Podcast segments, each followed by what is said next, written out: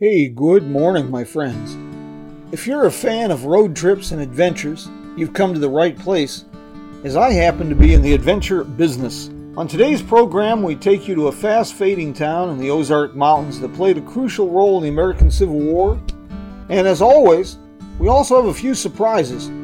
So saddle up for another episode of 10 Minutes with Jim. Say hello to a new friend on an old road. Take a two lane trip of memories into mysteries unknown. Come along for the ride. Jim Hinckley's America. Jim Hinckley's America. Let's start with a hearty thank you to the boys of the road crew for our theme song, and then give a shout out to this week's sponsor, Cuba, Missouri's Mural City. As fans of Jim Hinckley's America are aware, my dearest friend and I are enamored with this charming village. Last fall, I spent three days in town, never ate at the same restaurant, and never had a bad meal. If I were to recommend just one place, it would have to be the Four Way Restaurant. Excellent and unique meals. That's how I described this special place in a very special town. And of course, this program and Jim Hinckley's America are also made possible through support of our crowdfunding initiative on the Patreon platform. P-A-T-R-E-O-N dot com slash Jim Hinckley's America. And now, welcome to Avilla, Missouri. Nestled in a rich agricultural district in the foothills of the Ozarks, the town began as a business and trade center established in 1858. Historian and author C.H. Curtis, in the Missouri US 66 Tour Book, claims D.S. Holman and A.L. Love established the town site and that the name is derived from Avilla, Indiana, their hometown. On October 28, 1861, Governor Jackson met with the Missouri General Assembly in Neosho and declared Missouri the 12th state to join the Confederate States of America. But leading businessmen in Avilla defied the decree by flying the American flag in the park. To defend their homes and farms from Confederate raiders and guerrillas, Dr. J. M. Stemmons organized a militia company. On March 8, 1862, this militia engaged in the first military skirmish when a group of Confederate raiders under the leadership of William T. Bloody Bill Anderson moved on Avilla. Killed in the ensuing battle were Dr. Stemmons, three of his sons, and at least two of the uh, militiamen. In the late summer of 1862, the Union Army took possession of the town, headquartered in Avilla, and authorized the local militia to patrol portions of Jasper and Lawrence County. The town had become an island, surrounded by revolutionaries, and served as an important base of operations for the Union Army. Spared much of the destruction neighboring communities experienced during the war, Avilla became a boomtown during the period of post war reconstruction. By the early 1870s, the town supported boot stores and a cobbler, dry goods stores, grocers, livery stables, a drugstore, doctor's offices, and attorneys. There was also a school, three churches, an Oddfellows Lodge, and Freemasons Lodge. Then, when the railroad that connected Springfield and Carthage and Joplin bypassed Avilla, the town began a slide that was only briefly interrupted with the flow of traffic on Route 66 that sparked a resurgent growth in new business. The 1940 AAA Directory of Motor Courts and Cottages lists Log City Camp, a complex consisting of cabins, service station, and cafe, three and one half miles east of Avilla. Rates were listed as $1.50 to $3 per day for two persons and spaces for trailers were 50 cents per night.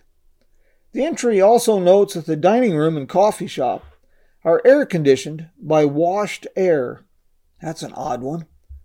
Jack Rittenhouse noted in 1946 that the population was 178 and that available services consisted of gas, cafe, stores. The lumberyard and farm implement stores here indicate an importance as an agricultural trading and supply center. By the 1970s, a decade after I 44 replaced Route 66, Avilla was a ghost town with few businesses remaining in operation. The population today is less than 120 people. Numerous historic structures remain, but the most notable is the bank built of red brick in 1915 that now houses the post office. Next up on our list is a quirky historic property that faces a uncertain future. Quirky is an understatement. This is downright strange. Located at 311 West Foothill in Monrovia, California, the Aztec Hotel opened in 1925 to great fanfare as an outstanding example of the newest trends in architectural styling coupled with the most modern construction techniques. The extensive use of Mayan inspired trim work and decoration sparked a national mania. The old hotel remains as one of the few remaining examples of this type of building. It's also, without a doubt, one of the most unique buildings in Monrovia. Architect Robert Stacy Judd received inspiration for the design work from a popular book, Travel in Central America, written by a leading archaeologist of the period, John Stephens. He selected the name Aztec, though the structure utilized Mayan details, as he felt the name would be more recognizable. The interior featured additional elements of a Mayan theme, including mosaics, reliefs, murals, and even custom electrical features. The furniture in the lobby further mirrored the motif, drawing on Toltec, Aztec, and Inca designs. The critical acclaim associated with the hotel's completion and opening spawned an architectural movement that manifested in the Beach and Yacht Club in La Jolla, California, the Mayan Hotel in Kansas City, and the Mayan Theater in Los Angeles, to name but a few of the more notable examples.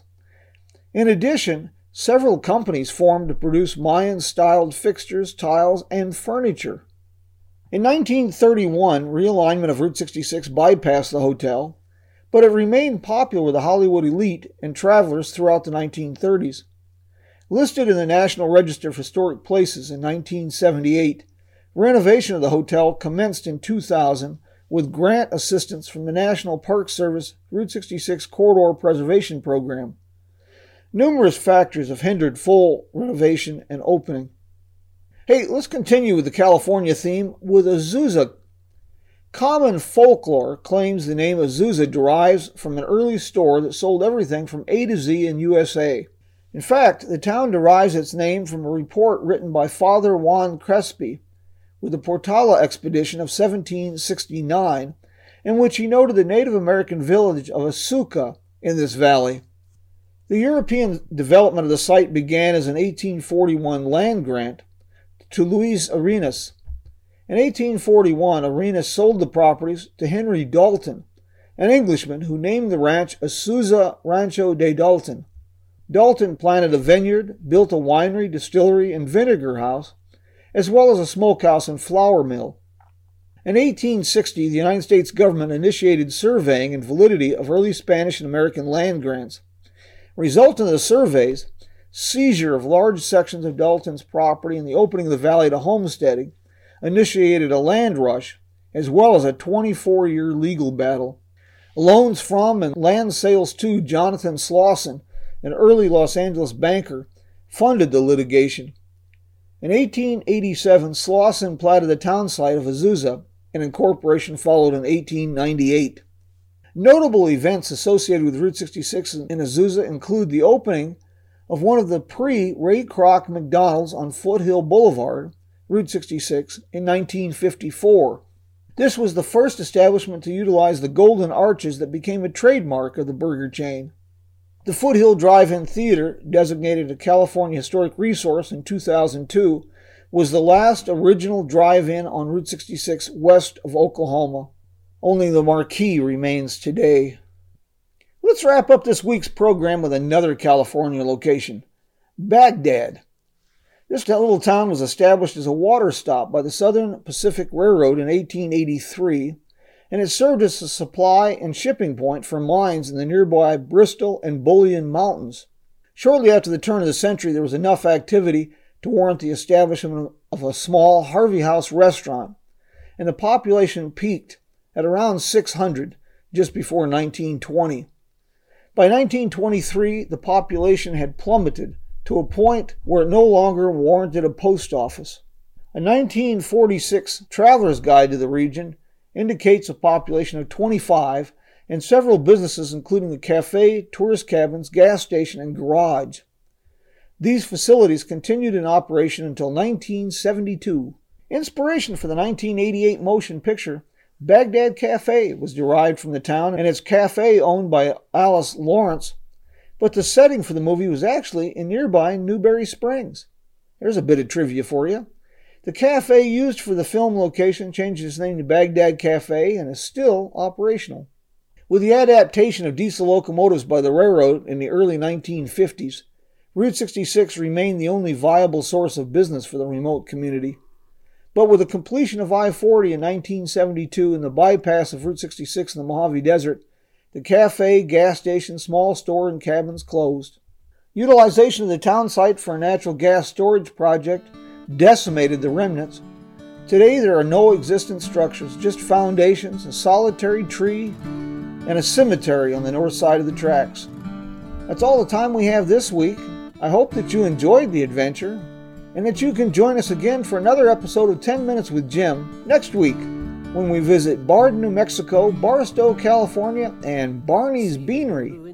Until then, my friends, keep the wheels turning and don't forget, planning your adventure is as easy as checking out JimHinckley'sAmerica.com. Until next time, my friends, adios. Come along for the ride. Jim Hinckley's America. Jim Hinckley's America.